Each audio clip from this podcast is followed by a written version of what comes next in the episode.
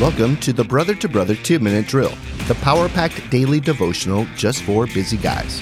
Today's passage in Ephesians reveals a key to church growth. The question for today is Are you working properly? Let's take a look at our scripture verses. Ephesians chapter 4, verses 15 through 16. Rather, speaking the truth in love, we are to grow up in every way into Him who is the head, into Christ, from whom the whole body, joined and held together by every joint with which it is equipped, when each part is working properly, makes the body grow so that it builds itself up in love.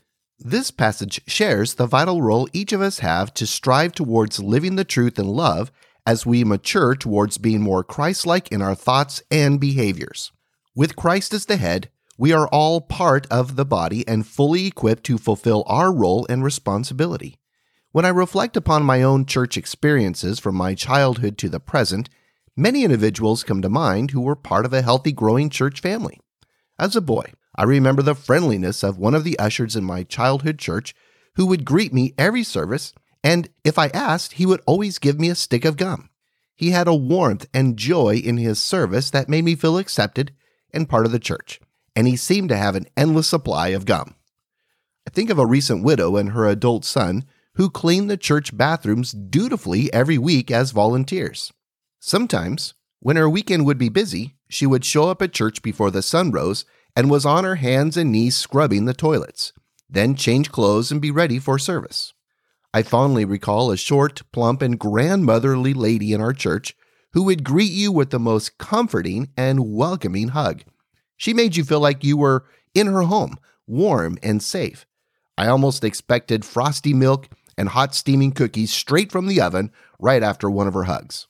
I chuckle thinking about one of my big shouldered, thick chested friends who would dress up as a silly character to act out Bible story skits as a fun way to engage kids with their lesson. The kids laughed as they were all caught up in the story with this hulking, silly character.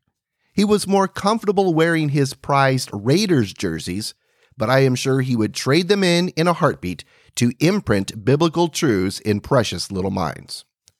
Just a few of the many wonderfully gifted members of the church body who did their part, and the body grew and built itself up in love.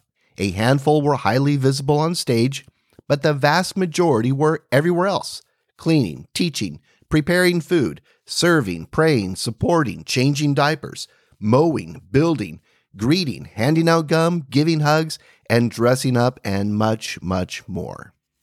Thanks for listening. Check out the show notes to connect and support Brother to Brother, and join me tomorrow as we continue our devotional study through Ephesians.